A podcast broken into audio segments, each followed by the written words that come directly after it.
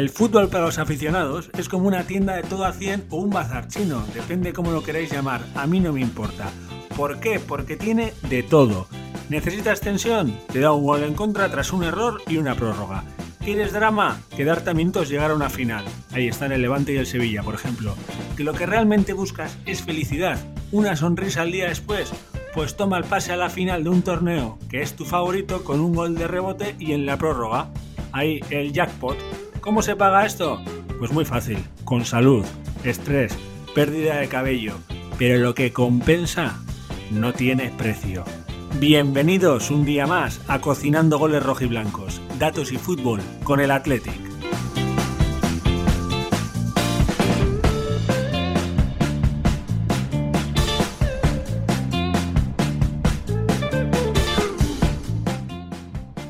Qué bien se vive cuando se gana las semifinales. Qué bien se encuentra uno cuando hace una introducción sabiendo que hoy es viernes y se ha llegado a una final. Y qué mejor hacerlo que acompañado de vosotros, los oyentes, y de los dos que me acompañan a diario, porque yo soy entrenador de vieja escuela, siempre con el mismo once hasta que deje de funcionar. Pero hoy, que no me he venido tan arriba, o igual un poco de más, voy a hacer unos cambios. Ya que he ido paseando por la calle con la camiseta de Athletic, que no lo suelo hacer de habitual porque lo guardo para los momentos grandes, voy a hacer un cambio y esta voy a presentar al de la derecha antes que el de la izquierda. Julen, ¿cómo estamos, macho? Dime que fenomenal. Hola, chavales, muy buenas tardes. Pues, ¿cómo vamos a estar? En una nube. O sea, más contento imposible. Muy bien ayer. O sea, esto no se me va a olvidar en la vida, el partido de ayer. Hoy es día para salir a comprar el pan con la camiseta de Atleti y no quitártela hasta el 4 de, abril, perdona. La camiseta del Athletic es, bueno, es buen día para llevarla siempre, pero un día como hoy, pues todavía más. O sea, hay que, hay que lucir los colores, hay que estar orgulloso de estos colores. Qué bonitos son los, los discursos eh, de estos políticos que hacemos, bonitos los colores, la camiseta de Atleti, me encanta cuando ganamos. En el otro lado, pues tengo al de siempre, que es el Gary, que también lo voy a presentar, pero qué bonito es sentirse orgulloso, orgulloso cuando uno gana, porque sentirse orgulloso cuando uno pierde es horrible. ¿eh? De aquí un shout out al, Levante, que lo estarán pasando mal, lo entiendo, lo entiendo así. Venga, Gary, ¿cómo lo llevamos? Pues relajado, Josu, estoy muy relajado. Casi una semana en la que hemos estado bastante tensos todos, creo, ¿no? Mientras se acercaba el jueves, el jueves a la mañana ya muy nerviosos todos, durante el partido más nerviosos, pero al final, eso de las 11 y algo, cuando nos hemos ido para la cama, nos hemos ido relajados y contentos, sobre todo. Hoy en el trabajo, en la calle, solo se hablaba del Atleti y eso, es buenísimo. A mí me encanta hablar de fútbol y del Atleti ya sabes que, que mucho más. Muy confiado, muy confiado. Ya, ya, iremos hablando, pero estoy muy, muy confiado. Hombre, yo creo, ya que estamos aquí, no sé qué pensáis vosotros, yo directamente que sepáis que voy a ser lo más antiprofesional del mundo, ya estoy bebiendo cerveza mientras grabamos.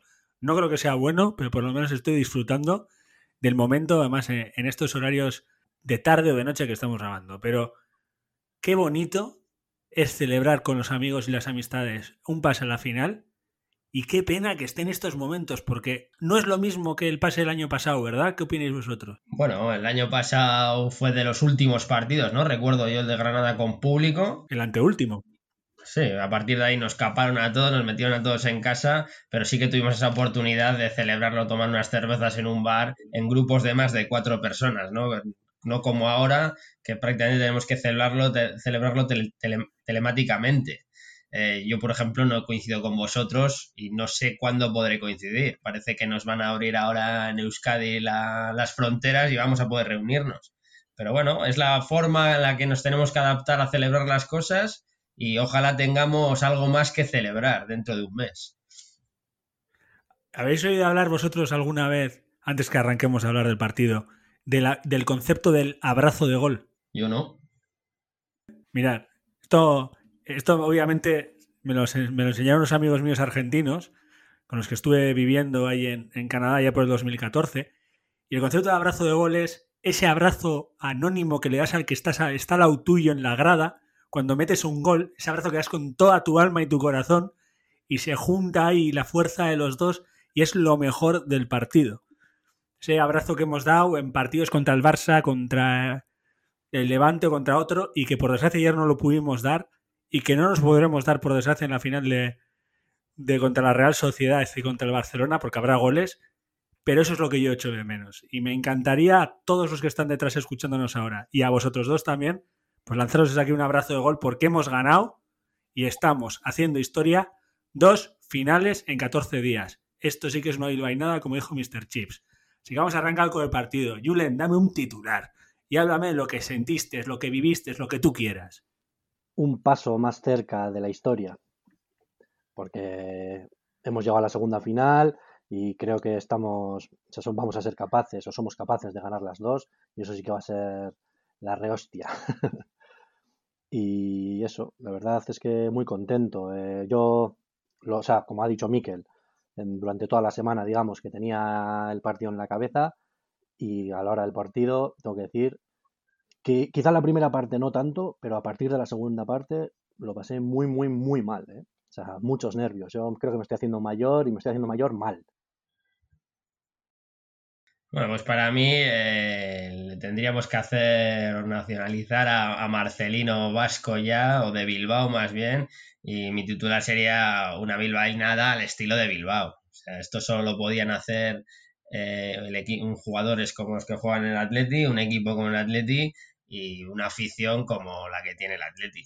No recuerdo equipo, bueno, el Barcelona de de Guardiola es el que llegaba a muchas finales consecutivas pero un equipo que le dábamos casi muerto cuando estaba Garitano, que llega a tres finales, eh, me parece una pasada y un cambio de registro que creo que hacía tiempo no se veía en el fútbol español al menos. Esto es como si fuéramos Terminator 2, mucho mejor que la primera película, la segunda parte. Gora Marcelino, muchas gracias. La verdad que yo estoy súper contento, ¿eh? quiero, quiero dejarlo claro. Os voy a dar un dato y de ahí vamos arrancando. El Athletic ha ganado todas las, todas las semifinales que ha jugado desde aquella del, 2010, desde del 2009, perdonar, contra el Sevilla, la, de, la del rabo y del nido. Y fue también en 4 de marzo, como el de ayer. Así que parece que ese día lo tenemos mágico.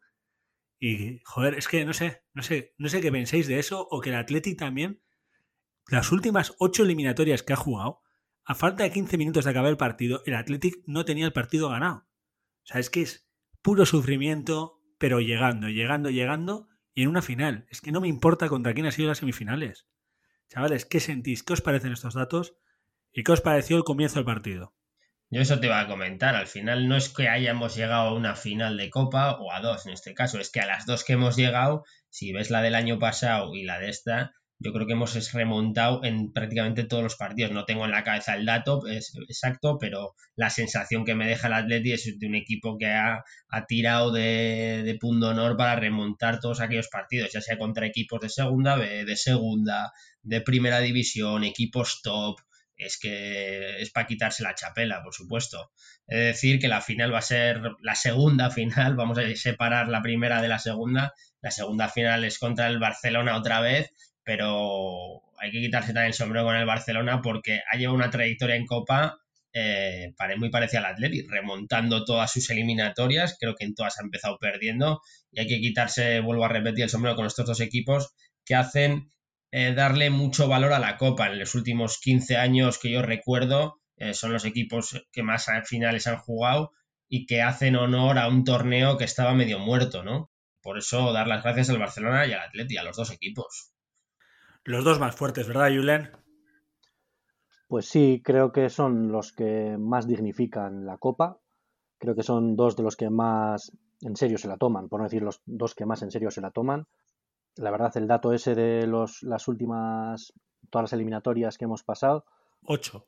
Si lo pienso con respecto a nuestros, nuestros años de más chaval, que el Athletic no sacaba buenos resultados en general en, las eliminatorias, es decir, que no solía llegar demasiado, pues es que lo ves ahora y decir que en 12 años es nuestra cuarta final de Copa del Rey y, y, nuestra novena o décima final en general. O sea, son datos que impresionan. Que quitando obviamente Barça, Madrid, bueno, Atlético y este Sevilla que ha tenido tantas finales también y títulos, pues habla de que somos uno de los equipos más grandes de, sin duda, de, España y vamos que lo estamos demostrando. es una pasada porque además nos están mal acostumbrando, ¿no? yo, bueno, por la edad que tenemos, los de mi quinta, no habíamos vivido las ligas que se ganaron en los 80 y tampoco habíamos vivido ninguna final hasta el 2009. La del 2009 la vivimos esa semifinal como si nos fuera la vida en ello, yo la recuerdo, pero de decir que el Atleti está mal acostumbrando a estas nuevas generaciones, ¿no? Que se están acostumbrando a que el Atleti llega a una final. Eh, ni, la de mis padres, digamos, ni la de mi, bueno, las nuevas generaciones eh, están, estaban acostumbradas. La nuestra en, concreto, eh, para nosotros es algo especial por lo que te digo, porque no lo habíamos vivido hasta ahora.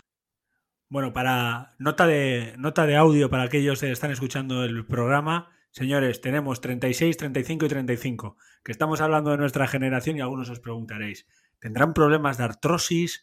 ¿Tienen acné como yo? No, no, somos un pelín mayores y por eso están hablando de la época horripilis o como se fuera de, los 80 a los 90 y principios del 2000, donde no vimos ni una final del Atleti el mayor logro había sido entrar en Champions, ¿no? Con aquel gol de Roberto Ríos. O sea, ese había sido el mayor logro hasta el 2009. No fue de Roberto Ríos, eh, Gary, se nota que la edad te duele. Fue, fue contra el Zaragoza y de Echeverría. Chévere, chévere. Sí, casi de tijereta, ¿no? Mm. Sí, la edad, la edad, como hablábamos. Pero yo ahora os voy a hacer como aquellos libros que leíamos de niño que te dan opciones de vete a la página 120, vete a la página 140, te os voy a dar dos opciones. Diseccionamos el partido para lo, bien, para lo bueno, para lo malo, o empezamos a hablar de la final. Vosotros elegís. No, habrá que hablar del partido un poco, ¿no? Todo lo que, las sensaciones al menos que nos transmitió, creo yo. Yo ahí os dejo elegir y os dejo tirar. Julen, quiero que me digas qué sentiste cuando arranca el partido, como arranca en la fuerza que arranca, y llegan el comandante Morales y el Roger y te hacen la de San Quintín. ¿Cómo fueron esos minutos? ¿Y qué sentiste con el gol, macho? Más bueno, eh, una vez más se nos adelantó el equipo rival, que siempre es, parece que siempre estamos remando a contracorriente. Pero bueno, el partido para mí, la primera parte de un ritmo muy grande, muy elevado, un partido de esos que disfrutas. O sea, yo creo que cualquier aficionado al fútbol disfruta una primera parte así. Pues eso, a pesar de que nosotros tuvimos por lo menos una ocasión bastante clara eh, esa de, Raúl García a pase de Marcos, que se fue cerca del, palo izquierdo del portero, pues al de nada, poco después, cuando parecía que tenías un poco el partido controlado, pues nada, nos vacunaron. Es el pan nuestro de cada día. No sé qué pasa, no sé cuál es el motivo, pero siempre se nos adelanta. Pues nada, eh, pero bueno, la verdad es que fue un palo duro. O sea, yo digamos que fue una, jarra de agua fría. Eh, no te voy a decir que me vine abajo porque quedaba mucho partido. Al final no, no nos cambiaba mucho porque el guion, porque seguíamos a un partido, a un gol, perdón, de, estar en eliminatoria, pero la verdad es que me dolió. Pero ya te digo, seguir confiando y fuimos remando, fuimos remando. Y de eso hablaremos más adelante porque quiero que Gary también me, me diga lo que sintió con el gol. Poquito a poco, Julen, vamos ahí como los como las cocinas de, de alto standing, como las cocinas Michelin. Menú degustación. Tac, tac, tac. Tiki taca. Mari, ¿cómo fue tu tiki-taka? La cocina de Arzac, ¿no? de Arzac, de Adurich, de lo que tú quieras. Y de cómo quieras, al que yo todavía no he ido, pero por alergias, no por falta de dinero. ¿eh? Sí, mira, yo te, comento cómo me esperaba el partido. Venían de jugar dos equipos, lo comentamos en el anterior podcast, que se conocían ya por, por repetición casi, ¿no? Eh, yo me esperaba un partido fácil para Atleti. Eh, nadie se subía a mi barco y bueno, ha, demostrado que mi barco era equivocado, ¿no? Que iba a encallar. Pero yo me esperaba un partido fácil para Atleti porque creía que Marcelino ya tenía tan estudiado al Levante que nos, que nos iba a favorecer en ese sentido. Lo que pasa es que como todos los partidos cometemos un error, un error personal al final, un error por jugador. El otro día fue vencedor y para mí, sin achacarlo que mejoró durante el partido, para mí hay un error claro en el gol de, de Unai Núñez. Un delantero no puede darse la vuelta en el área pequeña sin que nadie le achique. En ese caso, pues es un gol de, un error de Unai Núñez, perdón, que hace que el Atleti tenga que remontar otro partido. Algún día no nos va a salir, pero bueno, parece que Marcelino está tocado por la varita, pudo remontar el partido, o al menos la primera parte una primera parte de mucho ritmo, yo creo, hasta que le duró la gasolina a los dos equipos, que hablaremos más detenidamente luego. Porque luego les vi muy tiesos, muy tiesitos a todos los jugadores. Vamos. Sí, ahí, ahí es donde Gary va a soltar el argumento de que tenían que haber jugado los suplentes el viernes, aunque yo le tengo guardado una para eso también. Sí, es el, argumento mío y el de Julen también, creo. Hoy, hoy, hoy nos podemos permitir darnos golpes izquierda y derecha a todos los hinchas del Atleti porque no duelen. ¿Por qué? Porque lo importante ha sucedido, que es pasar a la final. Así que hoy es el día para poder soltar cosas. Pero os quiero preguntar por ese lado, esos ajustes que hablamos de Marcelino y tal. Eso medio campo, chicos. ¿Qué pasó? ¿Os lo esperabais? ¿No lo esperabais? ¿Le encontrabais sentido? ¿Fue el que jugó en la segunda parte en la ida? ¿Qué opináis? Os dejo hablar de ello entre vosotros. Para nada, yo no, yo no me lo esperaba. O sea, no sé qué opina Julen, pero yo no me esperaba la titularidad de Unai Núñez ni de, ni de Vesga. Pensaba que a pesar del error vencedor y Dani García estaban hechos para los partidos grandes y este era un partido grande. Bueno, Unai, López venía jugando unos buenos partidos, le vi un poco nervioso desde que le sacaron amarilla, pero bueno, no desentonaron la, la dupla Vesga-Unai López. Qué opina Julen. Pues yo lo tenía más claro que tú, me parece. ¿eh? Yo, Unai López tenía clarísimo que iba a ser el titular, luego tenía la pequeña duda de si su acompañante ahí en la medular iba a ser Dani García o Vesga. Y, pero cuando vi a Vesga, igual tenía, pensaba más que iba a jugar Dani, pero cuando vi a Vesga ni me pareció mal, o sea, vamos, que yo contento, o sea, me pareció lógico por parte de, de Marcelino, porque en otros eh, partidos, digamos que me había dejado claro como que la pareja de baile principal, en, entre comillas, de, de Unai López era Vesga. Y la verdad que estoy muy contento porque creo que Vesga hizo, si no el mejor partido que le he visto, sin duda uno de los mejores. En el sí, igual fue, igual fue un, toque de atención a vencedor, ¿no? Después del, del, error del otro día, no un toque de atención, pero igual esta le vino bien quitarle presión al chaval, ¿no? Llevaba, ha debutado en primera este año, bueno, con continuidad, y quitarle el peso en este partido clave, igual le ha venido hasta bien a vencedor, creo yo. Lo que tú dices, Vesga, para mí también me sorprendió. Por arriba creo que se llevó prácticamente todas las disputas y sobre todo me sorprendió el pulmón que tuvo. El pulmón que tuvo porque sostuvo el, el, el, al centro del campo toda la primera parte y parte de la segunda. ¿Le dejamos como posible nominado para marmitaco del partido? Como posible, ya tendremos varios por ahí. Déjale, déjale en la marmita y luego ya decidiremos. Eso es, ¿no? Que se vaya calentando, que la verdad que pues yo estoy de acuerdo con vosotros, ¿eh? Muy bien. Y bueno, llegó la segunda parte. Yo quiero decir también que viví con vosotros dos a la distancia del partido. Para mí fue como un dolor en el alma ese gol. Julen y Gary tenían esperanzas, que eso hay que decirlo. Y llega la segunda parte y pasan cosas. ¿Qué pasa, Gary? A ver, ¿qué pasó en esa segunda parte? ¿Qué cambios? ¿Qué ritmos? ¿Qué? Háblame de tus tiesos.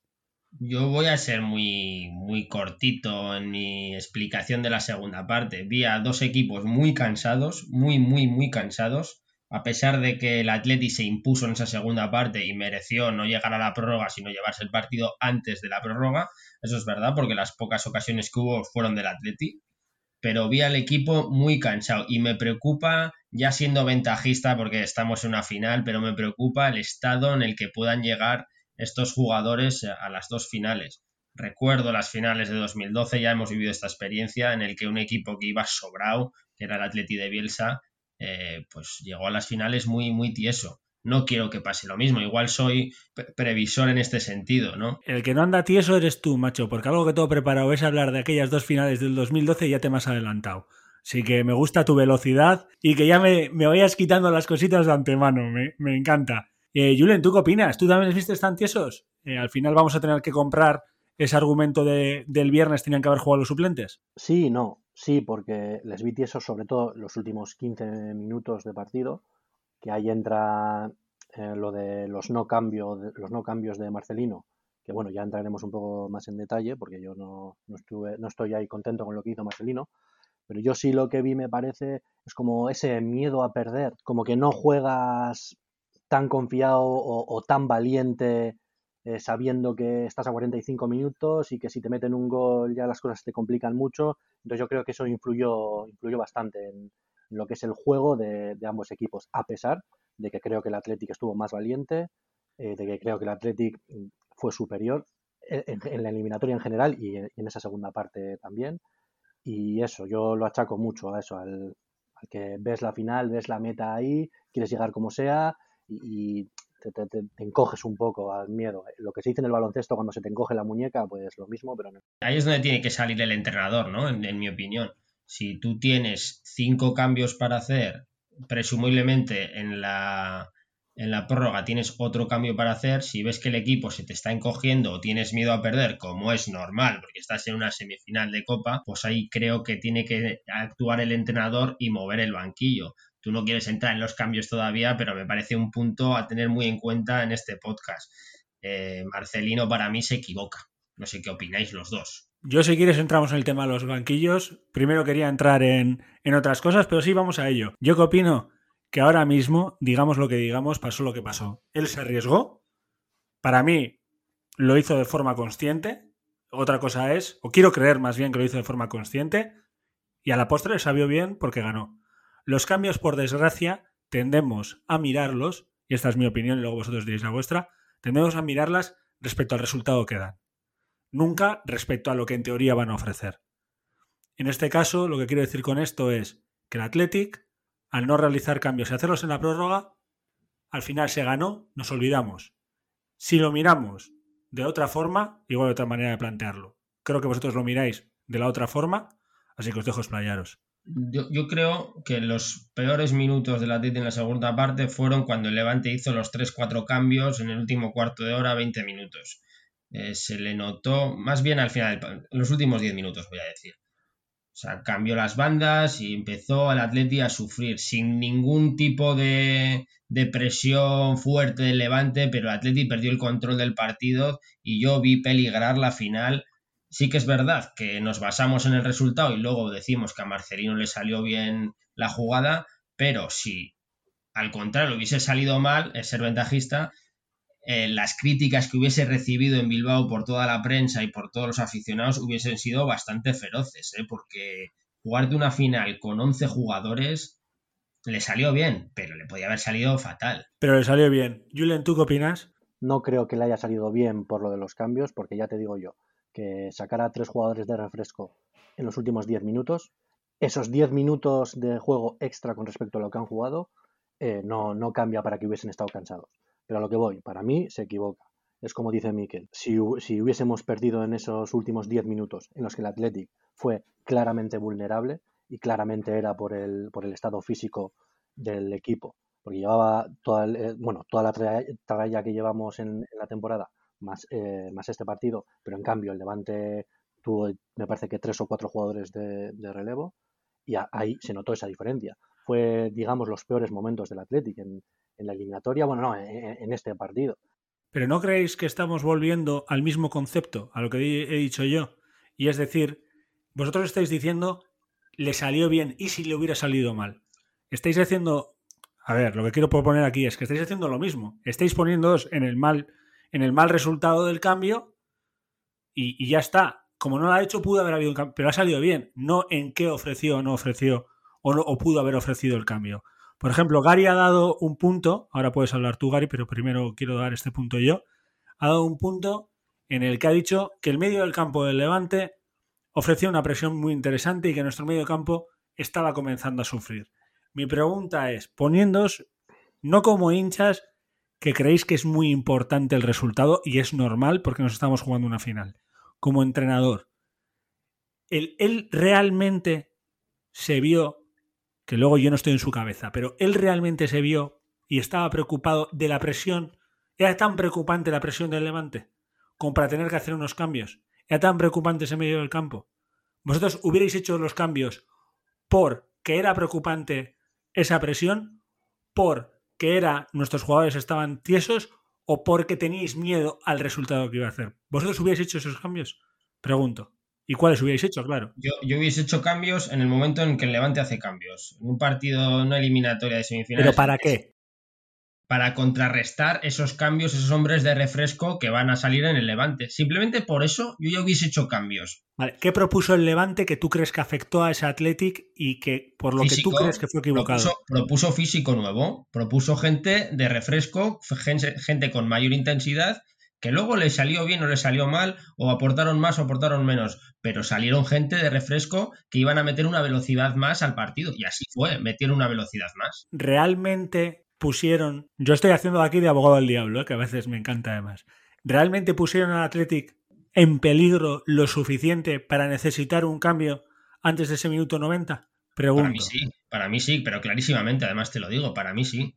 fueron los últimos 10 minutos cuando peor lo pasó el Atleti. Yo veía que se iba a la eliminatoria en esos minutos. ¿Y tú, Julen, viste ese momento y un cambio claro a hacer? Sobre todo reforzar las bandas, me parece. O sea, bueno, me parece no, eh, esa es mi opinión, eso es lo que creo. Eh, sin duda, ya te digo, es que me voy a reiterar, fueron los peores minutos del Athletic y fue porque ellos estaban, de, estaban frescos, nosotros no. O sea, nos dominaron, esos 10 minutos nos dominaron, que sí, que no tuvieron seis oportunidades claras de gol, pero esos minutos fueron del Levante y eso creo que se podía haber evitado, o, que luego nunca se sabe, pero hubiese ayudado tener un par o tres jugadores de refresco, Josu. O sea, eso. Yo os pregunto, ¿creéis que Marcelino tenía el partido donde lo quería tener? ¿O que fue reactivo? Quitando resultados de ISIS o fueron. ¿Qué creéis? No, yo, yo no estoy basándome en el resultado para dar esta opinión. Estoy diciendo que si un equipo baja el nivel, que es lo que pasó, y el otro lo sube, o presupones que lo sube haciendo unos cambios, eh, sin basarme en el resultado de que ganamos, creo que Marcelino no actuó bien, no fue reactivo, o sea, no hizo nada al ver los cambios del delante. Eso es ser reactivo, no hacer nada es ser reactivo, o hacerlo más tarde. No, son opiniones. Eh, yo creo que obviamente él defenderá la suya. Yo me he querido poner en su lado porque entiendo que también. ¿Cómo que ser reactivo? No, al contrario, te estoy diciendo que no hizo nada. Eso es ser reactivo. No hacer nada. Claro. Proactivo es que tú propones, reactivo es que no propones. Sí, es eso. Por lo menos en el diccionario que he visto yo es eso, sí, Gary. Y siempre lo he utilizado así.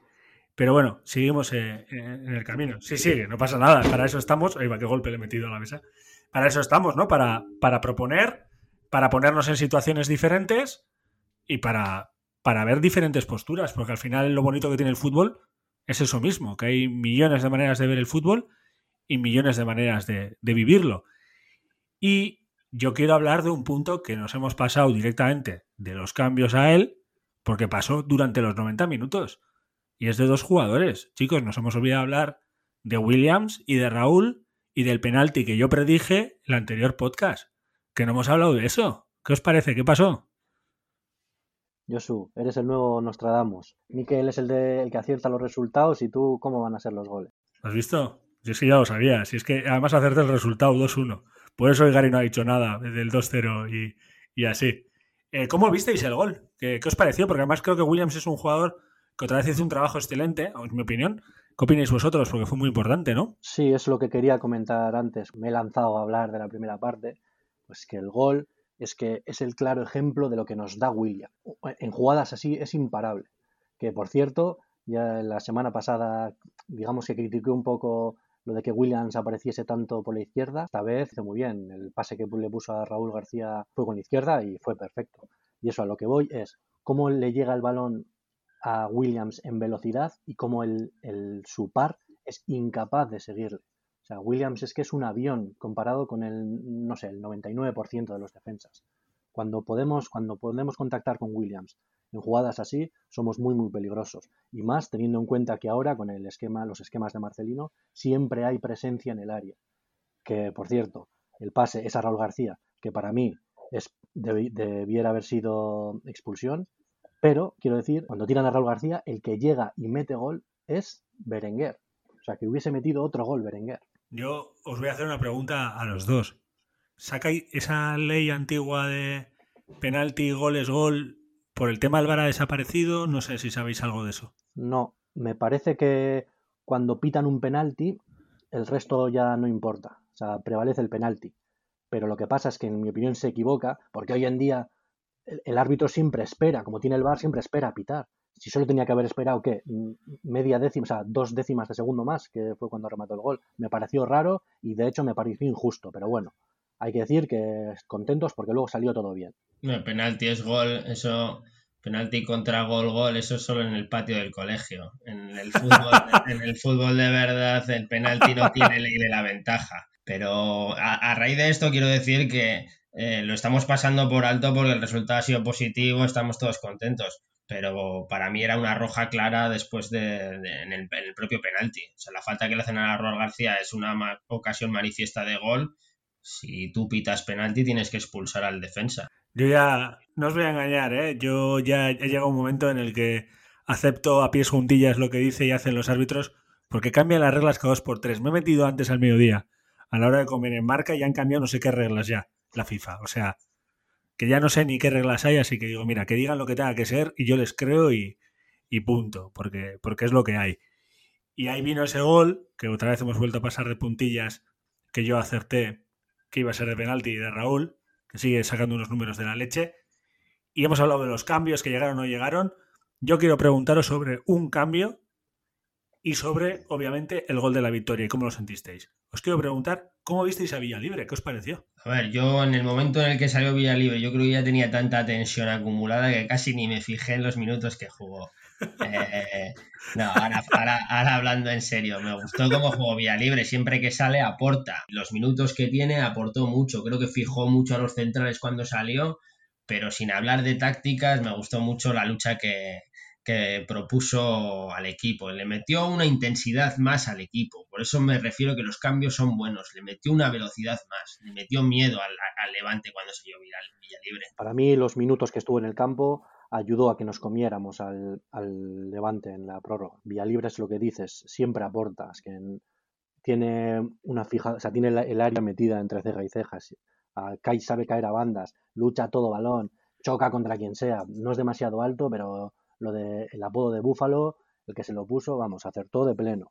Muy bien, eh, Villalibre. De hecho, ya te digo, yo tengo ganas de verle más partidos, más minutos y partidos de titular. Y creo que en estos partidos antes de la final lo va a tener. Y eso, la verdad es que muy contento con, con Asier. ¿Creéis que Asier se está convirtiendo en ese típico delantero revulsivo que aprovecha muy bien cuando el partido está revuelto y, vamos, un especialista? ¿O que simplemente son épocas y etapas de, la edad que tiene y de los delanteros que tiene delante, claro, que no puede jugar.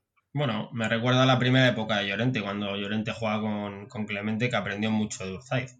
Pues bueno, esta vía libre que tiene que coger minutos en primera división y de aquí a un par de años o cuando se retiren los que están jugando ahora, más que nada Raúl García, voy a decirlo, porque Williams espero que esté ahí por muchos años, pues va a tener su oportunidad de ser el delantero titular del Atleti en esta temporada ha demostrado que puede ser titular porque ha habido partidos que ha jugado y ha jugado muy bien. Pero bueno, le falta un poquito, tiene que tener paciencia y creo que Villalibre, por la cabeza que tiene, por la forma de ser, creo que va a tener paciencia y va a mejorar mucho como delantero. Eh, ¿No te parece, o tú, no te sorprendió el cambio que fuese por, por, Raúl y no por Iñaki? El cambio de Villalibre. Sí, pero yo, yo, yo creo que fue un, un, poco por lo que hablábamos del tono físico. Creo que Williams en esos espacios que puede tener ese punto de velocidad todavía, eh, los podía aprovechar en la, en la, prórroga en el que las defensas están más cansadas. A Rol García, pues me reitero un poco, le vi bastante tieso al final y creo que el cambio estuvo bien hecho. Yo voy a dar mi opinión. Yo creo que el cambio estuvo bien hecho porque, no solo por lo que ha dicho Gary, sino porque el tipo de defensa que tiene el Levante, que es alto, creo que le venía muy bien a Williams y más con el momento en el que estaba el partido. O sea, creo que fue, para mí fue el cambio clave. Para mí estuvo bien. Quiero, quiero dejarlo claro. Y pasando un poquillo, quiero llegar a un momento que yo lo voy a definir, porque una persona que estuvo, que está ahora mismo mirando lo dijo así. Cómetelo. A ver, Gary, cuéntame cómo fue el momento cómetelo. ¿Te refieres al gol o cuál, a qué momento? Sí, por supuesto, del gol, porque me encantó cuando lo gritaste. No, no dije cómetelo, dije jódetela. Vale, vale. Quería ponerlo para todos los públicos, que estamos en un podcast, Gary, por favor. pero, el, significado es, el, significado es diferente, ¿no? Yo cuando le vi encarar eh, esos 10 metros que tiene de arrancada, que le veo encarar, digo, jódetela, como diciendo, tira gol de una vez, que la vas a meter. Sí que es verdad que luego dan un defensa, pero en directo me pareció un golazo. No, no vi ese desvío de Busevich, o Busevich se llamaba, creo, eh, no vi el desvío en directo y me pareció, me pareció un golazo. Es decir, que la, repetición la vi casi un media hora después porque seguía celebrando el gol, no, no me dio tiempo ni a ver la repetición. ¿Y tú, Julen? Corazón abierto, corazón bajado, ¿cómo fue? ¿Cómo fue eso? A ver, yo el, corazón lo traía en la boca, eso ya te lo digo desde ya. Lo pasé fatal. yo no aguanto esto. Yo el día, los días de las finales, siete tilas me voy a tener que tomar, me parece. Pero sí, yo cuando vi que Berenguer recibía el balón y vi que había ese desajuste de líneas en el levante, teniendo la defensa bastante adelantada. Vi que tenía metros, yo estaba diciendo, tira, tira, tira. Y te voy a decir una cosa, fue la segunda vez durante el partido que grité golazo. La primera fue cuando una oportunidad que tuvo Unai López, que le pegó de fuera al área una bola que fue centrada. Y la segunda fue esta. Esta vez pensaba que había acertado que había sido el gol del año, pero cuando vi la repetición dije que no, vi que había sido la, la suerte del año. Y el pase de Morcillo, ¿eh? Quiero ir soltando nombres, porque de aquí voy a, voy a ir hilando poco. Vais a ver, soy mejor guionista que, que, el, que el, de Tenet y, esas películas. Aquí voy sacando nombres porque creo que tenemos algo muy interesante que hablar de temas de, de plantillas más adelante. Y para ir cerrando, porque hay que cerrar el partido, yo sé que Julen volvió a poner el corazón en, en su sitio. Gary dejó hacer lo que quisiera Berenguer y, y disfrutar de, del gol, que para él va a ser increíble el gol, aunque no fuera bonito. Hay que dar, ya hemos dado varios nombres. No hemos hablado de él, pero si queréis hablamos de Muniain, nos damos el marmitaco y el, y el, y el sartenazo. Os lo dejo. Muniain, poco, poco, poco que aportar de Muniain. Otro partidazo, otro partido en el que le dan patadas y sigue adelante, otro partido en el que tira del Atleti, otro partido en el que juega entre líneas habilitando a los delanteros. Es que no tengo mucho más que aportar de Muniain, ya sabemos cómo juega y en el nivel que está.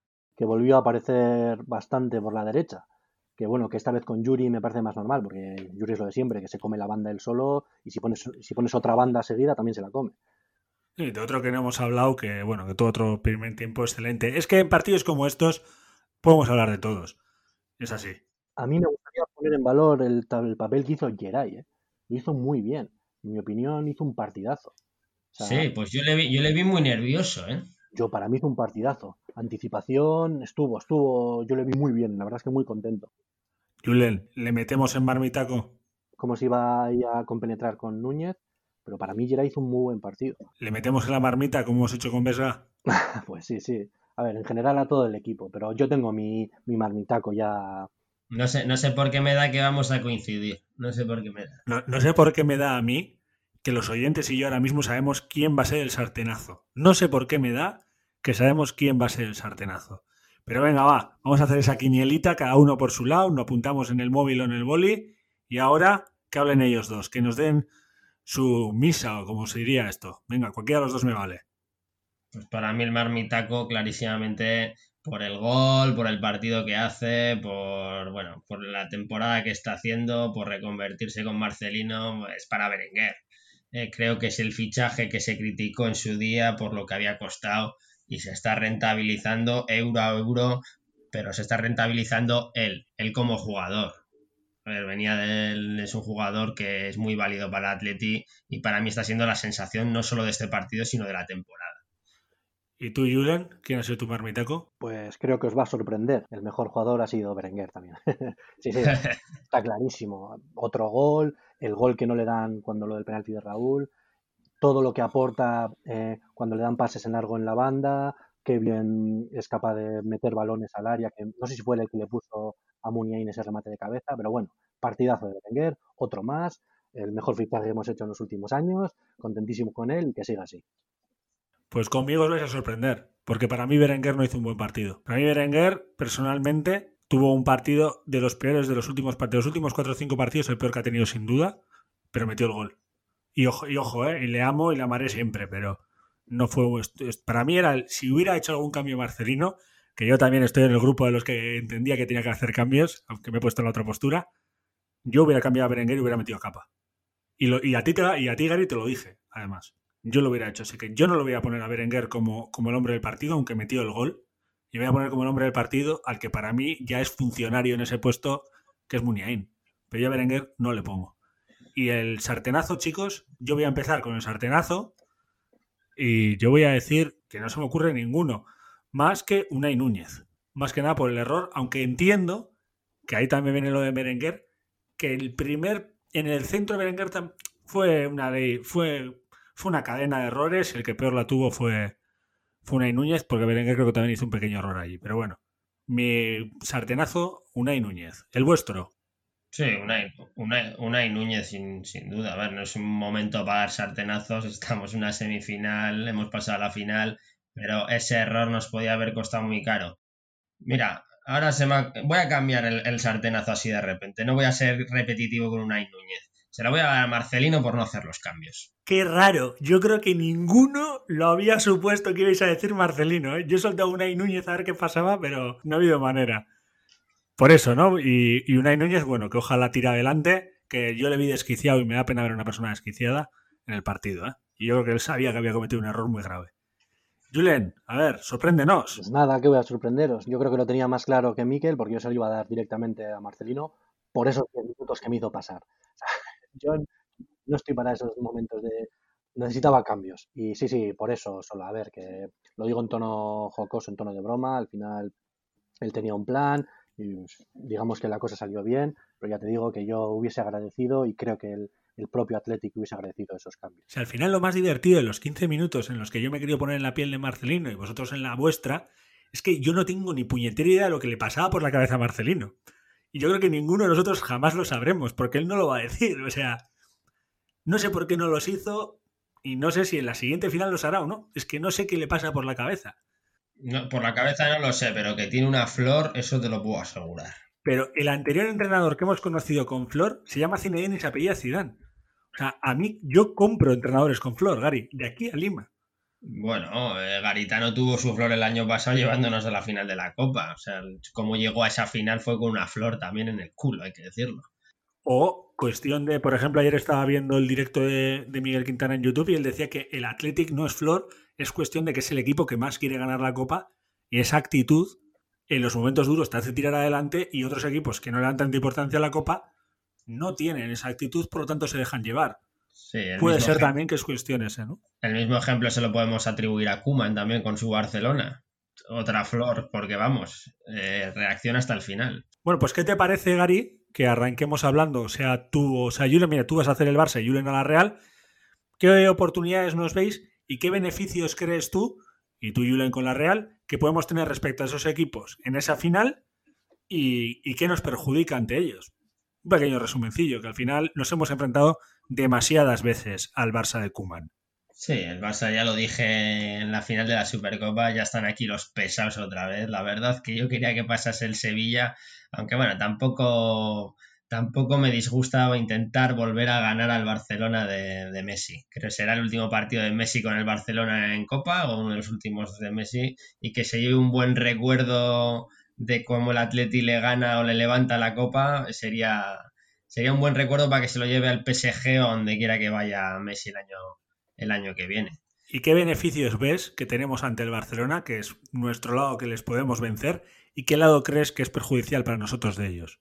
Mira, ahí estoy contigo con lo que hemos hablado antes fuera de micrófonos, en que el primer partido contra la Real del que hablará Julen eh, va a ser muy significativo para cómo se afronte el segundo partido. Estoy de acuerdo contigo en lo que has explicado antes, en el que si ganamos a la Real Sociedad iremos con un subidón y tendremos posibilidades contra el Barcelona, pero si perdemos contra la Real Sociedad, creo que el Atleti puede entrar en un valle, en un bajón psicológico en el que nos va a costar reaccionar contra un Fútbol Club Barcelona que creo que está llegando en su mejor momento de la temporada. Yo vi el partido de semifinales contra, contra el Sevilla y le dio un baño, un baño táctico, físico, de, ganas, le dio un baño al equipo de Lopetegui que prácticamente eh, estuvo desaparecido. Messi está en un buen nivel, pero la mejor noticia para el Barcelona es que Messi no fue el mejor del partido ni estuvo entre los cuatro mejores del partido. O sea que en definitiva lo que tenemos en contra contra el Barcelona es la propia plantilla que tiene y, y, los jugadorazos que tiene. El hombre que se regatea solo de Embelé, el hombre que nos mete goles siempre en Grisman, el, el joven Inverbez Pedri y, y, el hombre que nunca jugará un partido Ricky Puch. Pero una final es una final, las finales están para ganarlas. Eh, yo confío en el Atleti, confío en la plantilla del Atleti. Siempre que haya una buena gestión de minutos hasta el mes de abril. Pues venga, vamos a hacer un ejercicio pequeño antes de que Julen me haga beneficios y contras de la Real. Dame un porcentaje del Atleti y el Barça respecto a ese partido. Hoy. Y luego lo miraremos el día del partido. A día de hoy te diría 50-50. Los, dos equipos, los dos equipos muy enchufados. Eh, el Barcelona en Liga está recuperando posiciones. En Copa se ha motivado a ver si institucionalmente les da un vuelco, tienen más terremotos y eso le distrae un poco a la plantilla, pero les veo muy centrados. 50-50, voy a decir. Gary se ha mojado menos que un ciudadano en California que llevan 75.000 años en sequía. Pero bueno, no pasa nada, te queremos igual, Gary. es broma. Julen, háblame un poquito de ese beneficios, contras y porcentajes de la Real, que a ti te ha dado el partido de corazón abierto. A pesar de que la Real ha sido recientemente eliminada de la Europa League, sobre todo en ese partido de ida que digamos, fue un desastre para ellos, y ha, ha, tenido un pequeño bache en liga, Bueno, un pequeño igual un poco más, pero bueno. Pero me parece que está recuperando sensaciones, me parece que está empezando a jugar mejor, acertado de cara gol, y creo que va a seguir eh, así hasta, hasta que llegue la final. Así que me parece que van a llegar en un buen momento de forma.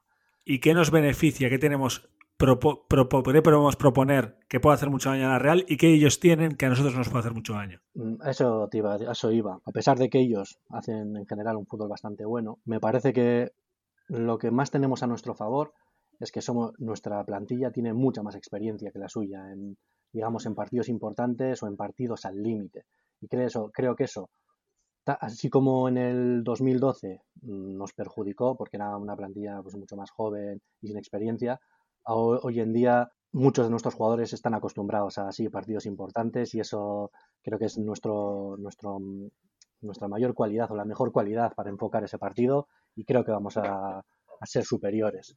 Ellos van a tener ese estado de forma más nervioso, mm, les acabará pasando factura seguro. En cuanto a posibilidades, mm, ahora mismo te digo que tenemos el 100% de posibilidades de ganar las dos finales.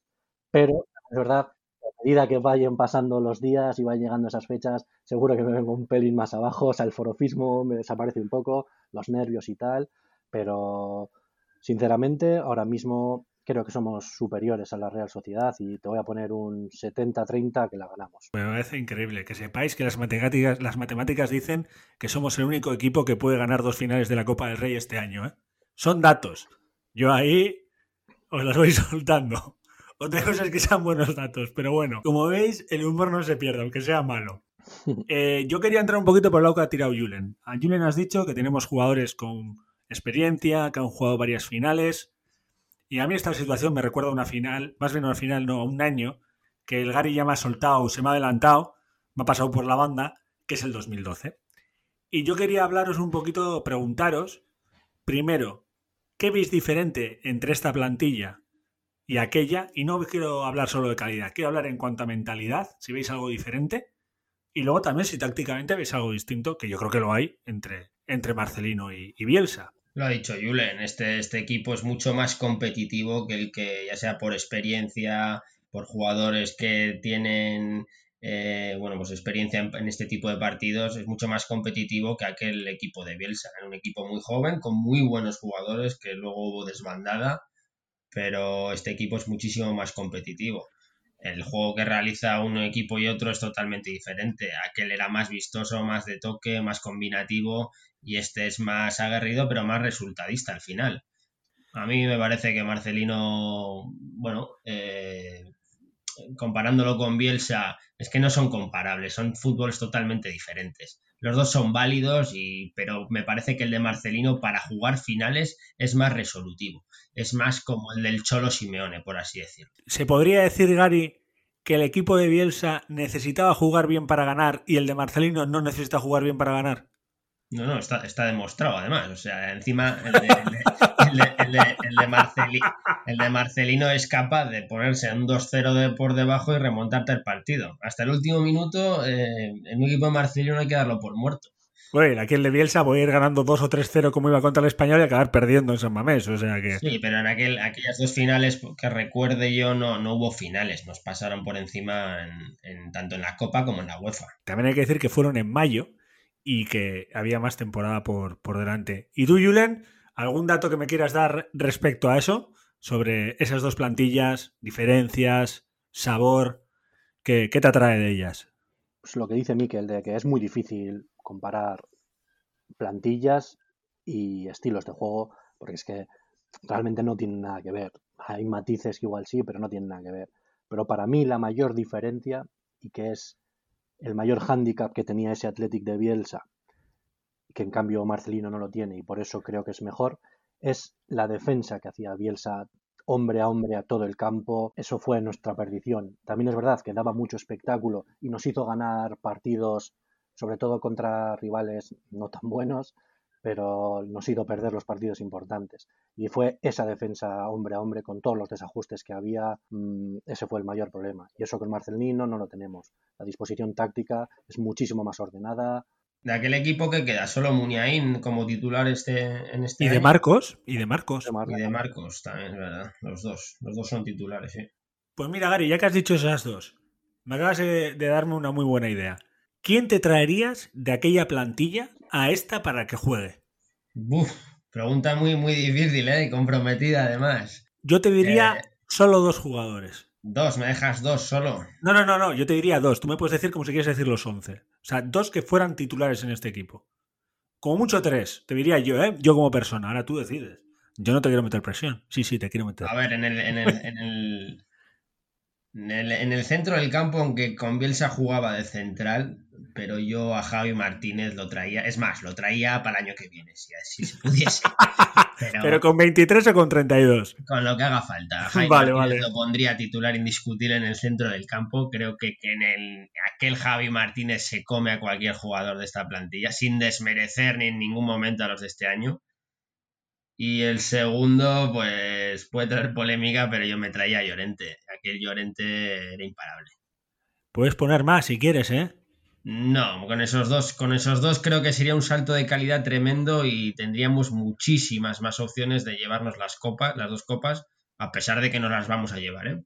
Pero con esos dos jugadores el salto de calidad sería sustancial. Ojito Kuman, que Gary trae del pasado a dos cracks. ¿Y tú, Julen, traerías alguno? Yo lo primero tengo que decir que Mikel me ha defraudado un poco. Eh, sabía que iba, sabía que iba a ser polémico, pero bueno. Me vas a entender ahora. Espero que sea porque te has olvidado de él. Sí, yo creo que estás pensando en el mismo, en el capitán, ¿no? O sea, igual es uno de mis jugadores favoritos en la historia del Athletic. Yo, vamos, le tendría en mi equipo toda la vida. Siempre. Andoni Iraola me lo traía seguro. Y teniendo en cuenta que, eh, digamos, lo más mejorable de este equipo, no siempre, pero a veces es el lateral derecho. Pero sí, Andoni Iraola, yo siempre he sido un enamorado de Iraola. Y luego, Javi Martínez, por supuesto, eh, vamos, le ponía titular donde quieras. Central o medio centro, donde tú quieras. Y luego, pues sí, eh, entiendo que hayas elegido a, este, a Fernando Llorente, pero yo si tengo que coger alguien, un jugador diferencial de esa plantilla, me quedaría con Ander Herrera. Que es, luego habría que saber dónde ponerle, buscar la posición con Marcelino, pero es que jugadores así, los jugadores tan buenos, se les encuentra sitio. Oye, Julen, ¿en qué número estoy pensando? Porque, macho, has acertado los tres jugadores que yo hubiera traído a la primera plantilla del Atleti. Pues que son los. Es que son tres máquinas. Y porque son posiblemente las tres posiciones que, a ver, sin desmerecer al medio campo que tenemos, que nos vendrían muy bien. Las cosas como son. Es que no tenemos un jugador como Ander Herrera, realmente. Los que están. Muniain se la acerca, ¿no? Sí, pues sí, puede ser, aunque yo no veo a Herrera partiendo desde la banda tampoco. Y por cierto, otro que no le hemos dicho, porque yo creo que estamos muy contentos con los jugadores que tenemos ahora en el centro del campo, pero ese Ander Iturraspe, ojo con ese Ander Iturraspe. Era buenísimo. Sí, y San José, ¿eh? si nos ponemos traemos hasta Iraizoz al final, pero hay que, hay que elegir. A ver, al final, vamos a ser sinceros, un equipo que llega a dos finales, las gane o las pierda, es un buen equipo. Incluso los argentinos deberían de admitir eso con, con el equipo de Messi que le ponen finales para todas partes para que llegue. Es un buen equipo. Así que está claro que podrías elegir todos. Yo os he estado preguntando un montón de cosas sobre Villalibre, he hablado de Morcillo, no he hablado de Capa, pero bueno, está ahí. Y una de las diferencias que veo y por donde yo creo que tenemos posibilidades de ganar las dos finales vienen de nuestro banquillo. Y es que aquel equipo del 2012 tenía realmente que dos jugadores de banquillo, que eran Toquero y Ibai, podrían ser, podemos decir. Pues sí, hombre, era muy buen once titular, pero el banquillo pues no alcanzaba el nivel de los titulares, ni mucho menos. Pero este año pasa, pasa algo parecido, ¿eh? yo tengo esa sensación también. ¿eh? Marcelino tiene, bueno, quitando el centro del campo donde rota mucho, eh, la columna vertebral es muy, es muy clara. Unai Simón, Íñigo Martínez. Eh, Pero ¿no crees que tenemos más banquillo y por eso mismo vamos a llegar más roda con mejor rodaje a esa final y hay como más posibilidades en esas finales si hay cambios que hacer? El, que es que- el rodaje, el rodaje depende de, de Marcelino, del- de las rotaciones que haga hasta la final. Pero habiendo más banquillo es más probable que haga rotaciones. Es lo que quiero decir, que para mí es un punto a nuestro favor. Ojalá, ojalá haga, Cada pero uno- como, como aplique lo que ha hecho el último partido, pues no, no, lo va, no, no lo va a conseguir. Ojalá, sí, hay buenos jugadores en el banquillo, evidentemente. Tenemos a dos buenas bandas que podrían salir, eh, entre ellas John Morcillo. eh, y, evidentemente tienen que jugar hasta que lleguen las finales para que cojan minutos y sobre todo para que hagan descansar a los titulares. ¿Y tú, Julen? Sí, yo sin duda creo que tenemos mejor plantilla, que, bueno, en este caso mejor banquillo que el Athletic de Bielsa, sobre todo en posiciones específicas. te voy a poner los dos medios centros porque aunque han tenido sus más y sus menos, yo confío en los cuatro jugadores que están jugando ahora mismo. También en los centrales, que a pesar de que Núñez, digamos, entre comillas, la pata que cojea, yo confío en los tres centrales que tenemos. Y también en la delantera, porque nuestro delantero suplente es eh, Villalibre y también tengo confianza ciega en él. Así que en general creo que eh, en ese sentido es mucho mejor esta plantilla que, la de Bielsa y, lo están demostrando, vamos, que nos van a traer alegrías. Y eso es con lo que nos quedamos, que nos van a traer alegrías y es lo que yo quiero. Y obviamente los dos sabéis y los que nos escucháis también que siempre acabamos haciendo una porra del partido siguiente. Pero yo esta vez voy a cambiar de porra, sin que estos dos lo sepan, a ver qué piensan. No vamos a hacer la porra del resultado. Quiero hacer la porra de los cambios que va a haber en el 11 titular. A ver si acertáis cuántos cambios ha habido en el 11 titular en el partido contra el Granada. Quiere decir que el domingo a las 9 de la noche es el partido. Gary, ¿cuántos cambios crees que va a haber y cuántos cambios deberían de haber en el 11 titular? Si tú fueras Marcelino, no Miquel Garibay. Ya, pero ya sabes mi opinión, que la opinión, mira, me acabo de enterar que jugamos el domingo contra el Granada. No, es broma, pero, pero lo que quiero decir es que la, no le doy importancia a la liga, porque ya sabes mi teoría de que a UEFA no llegamos. Si soy Marcelino, si soy, si soy Marcelino, creo que Marcelino va a rotar por fin a esos jugadores y va a haber mínimo seis cambios de la, del equipo titular. Si fuera yo, haría 11 cambios. Bueno, igual dejaba una, a una y Simón, pero el resto eh, los cambiaba. O sea, cambiabas a los 10 y decirte que yo daría como muchos nueve cambios más que nada porque Íñigo no puede jugar, ¿vale?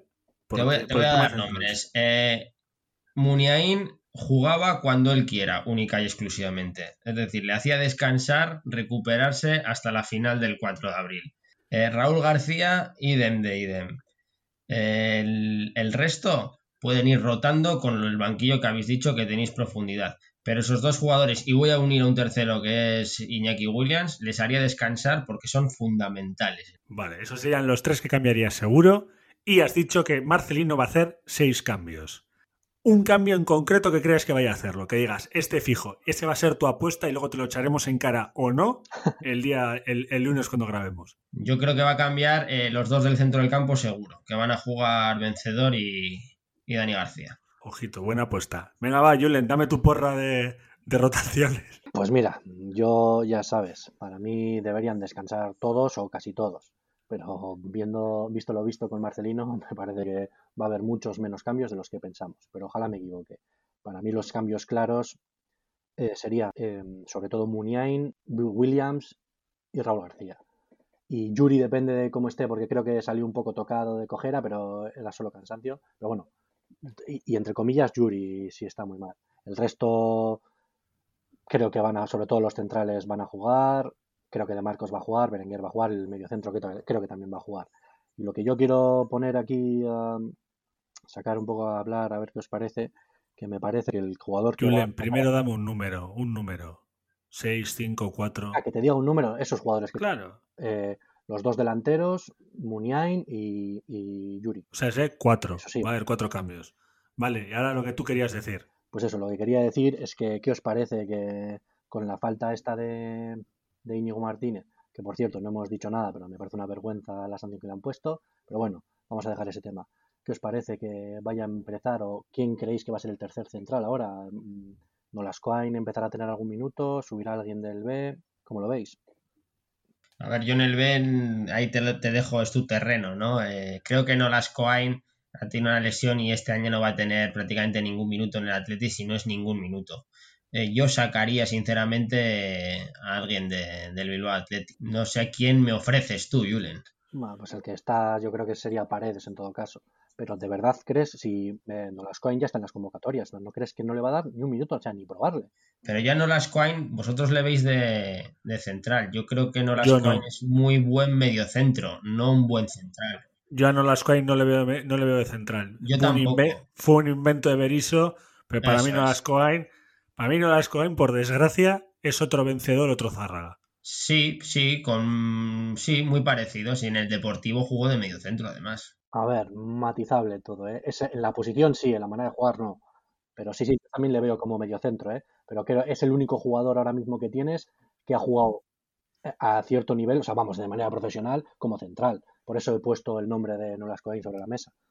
Hombre, se te ha olvidado uno que sabes que podría jugar genial de cualquier posición en el Atlete. De Marcos. o sea, es que me sale hasta la risa diciéndolo, pero es que de Marcos. Eh, no, sé quién jugará. Yo creo que sí que va a jugar Perú. Y mi Aita es su fan aférrimo porque es de Zumaya y le ama por eso. Así que mi payas de, de Zarauz, toda su familia es de Zumaya, así que le ama. Así que creo que jugará. Yo voy a volver otra vez a lo de los a lo de los cambios. Yo creo que va a haber siete. Creo que Gary va a tener su momento sunset.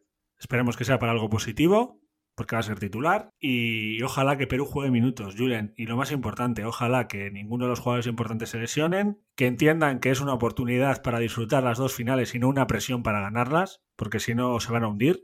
Y lo que ha dicho Gary, y lo que hemos hablado antes que por favor se gane el primer partido porque al segundo, si se va perdiendo, no se va a ganar porque van a tener demasiada presión encima. Y nosotros no tenemos que ser los únicos que le metemos los, perdón, los que les metemos la presión. Os voy a hacer una pregunta, señor Mitis, que si tenéis que elegir entre una de las dos finales, de ganar una de las dos finales, eh, ¿cuál elegís? Yo la, yo la del Barça. ¿Ganar al Barça y que perder contra la Real? Yo sí. Para mí el Barça es más rival que la Real. ¿Tú, Julen? Pues yo elijo ganar la primera siempre y cuando después ganemos la segunda. no vale, no vale.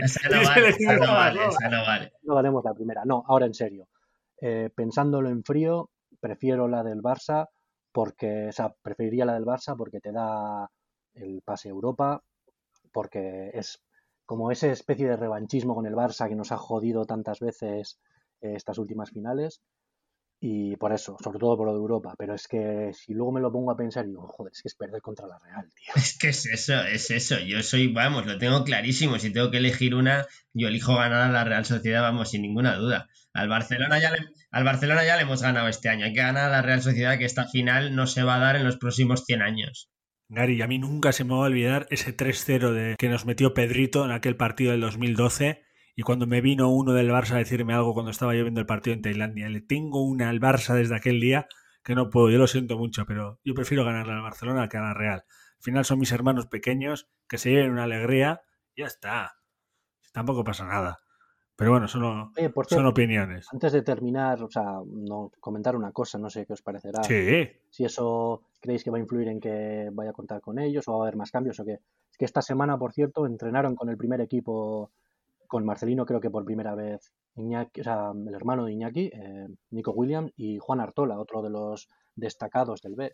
No sé si pensáis le va a dar por fin alguna oportunidad a gente del B o simplemente pues para rellenar eh, entrenamientos igual gente que estaba de baja o qué. No sé qué os parece.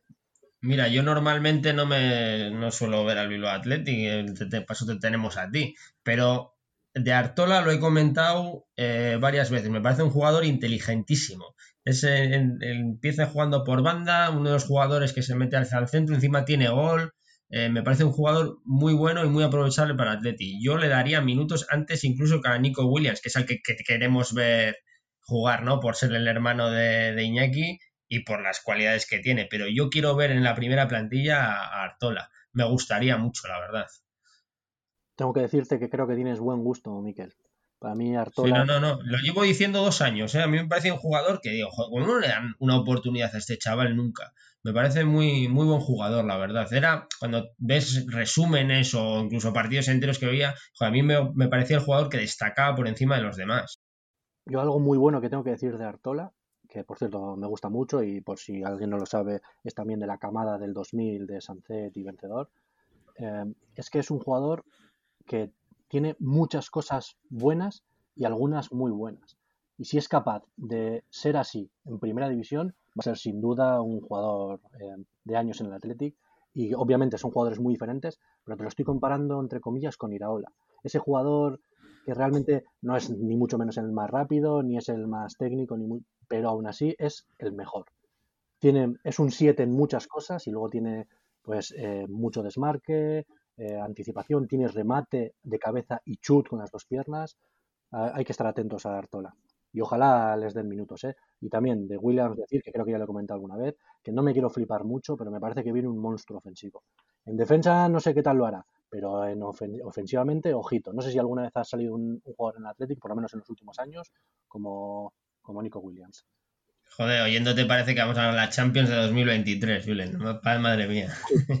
tenemos a Urain, Gary, tenemos a Urain. Yo no me atrevo a decir el nombre, pero con ese nombre y le quiero en el primer equipo. Y escocés. Sí, sí. Y a Vivian, si no, si a verlos va a haber muchos. Eso será otro, otro episodio ya. Sí, hablaremos un poquito, eh, que ya nos habéis estado preguntando a ver que, que Julen haga un programa un día de estos hablando de los chavales, y lo, lo haremos.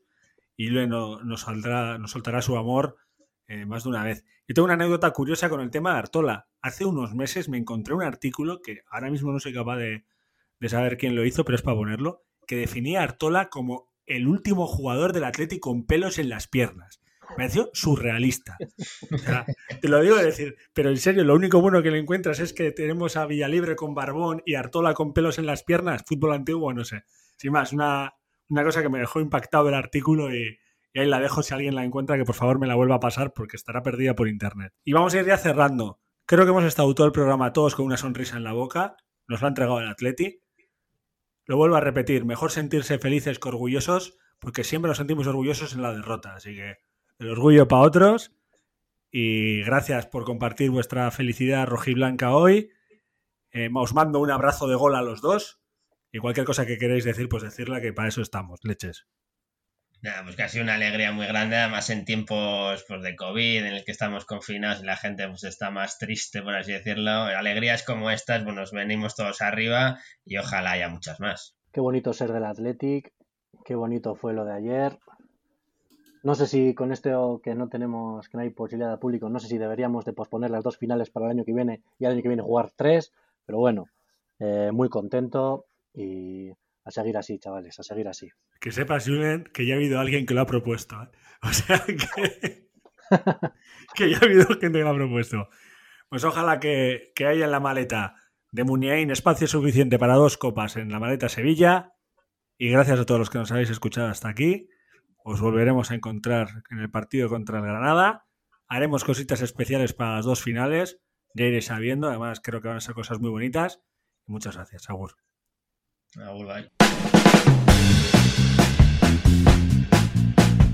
Has llegado hasta el final, ¿eh? Sabes que te ha gustado. Así que si estás en Spotify, suscríbete. Que estás en iVoox, suscríbete y dale al corazón y déjate un comentario, hombre. En Apple Podcast, pues más de lo mismo. Y si estás en el canal de YouTube de Cocinando Goles, también. Es que estamos en todas partes. ¿Que queréis oírnos hablar? Nos tenéis en Twitter, arroba cocinando goles. Y los vieja guardia en Facebook, cocinando goles también. Sí que es muy fácil, chicos. Nos vemos en las redes. Y lo más importante, nos escuchamos tras los partidos de Athletic cocinando goles rojos.